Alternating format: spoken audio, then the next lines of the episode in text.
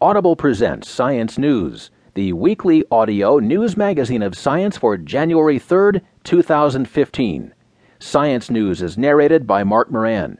Here's some of what's making headlines this week. A bilingual brain is prepped for more than a second language. Trash researcher tallies the ocean's pollution and priming the elderly for flu shots. In the feature section this week, a story called The Concrete Jungle.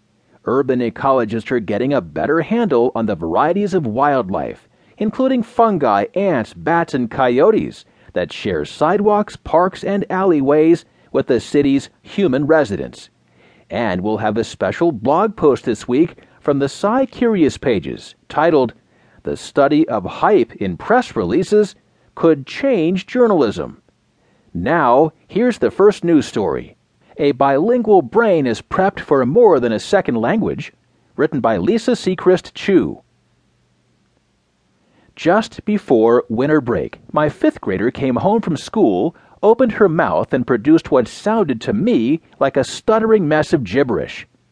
After complaining that when she spends the entire day immersed in Chinese, sometimes she can't figure out what language to use she carried on speaking flawless English to me and Chinese to a friend while they did their homework.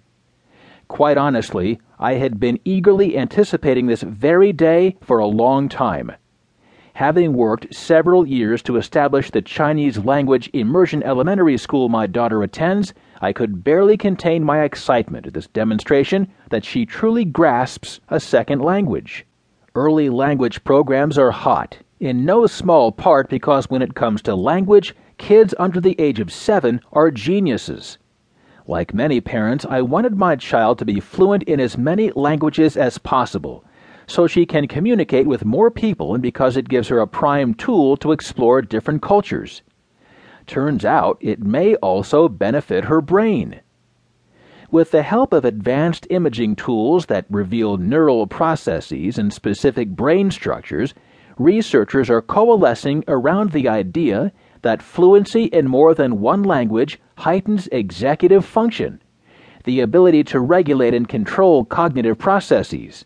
It's a radical shift from just a few decades ago when psychologists routinely warned against raising children who speak two languages lest they become confused and suffer delays in learning.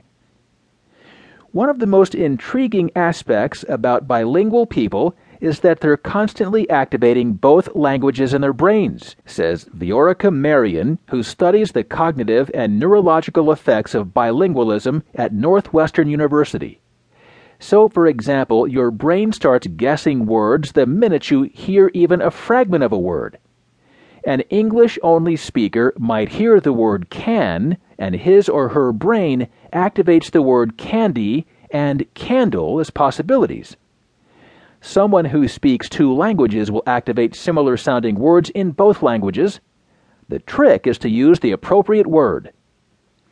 To compare how bilingual and monolingual speakers accomplish this task, Marian and her colleagues had subjects perform a language comprehension task while observing what parts of the brain become active using functional magnetic resonance imaging.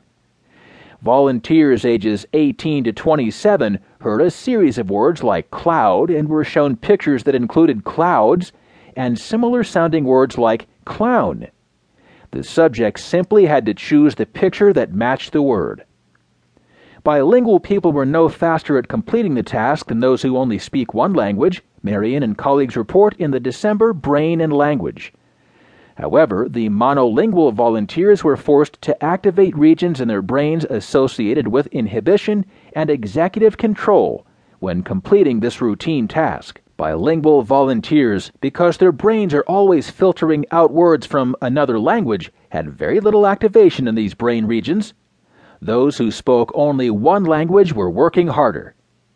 In effect, routinely filtering out words from another language and using the appropriate language is such a potent workout for the brain that other tasks involving executive function are relatively easy. That extra brain exercise may be crucial as we age.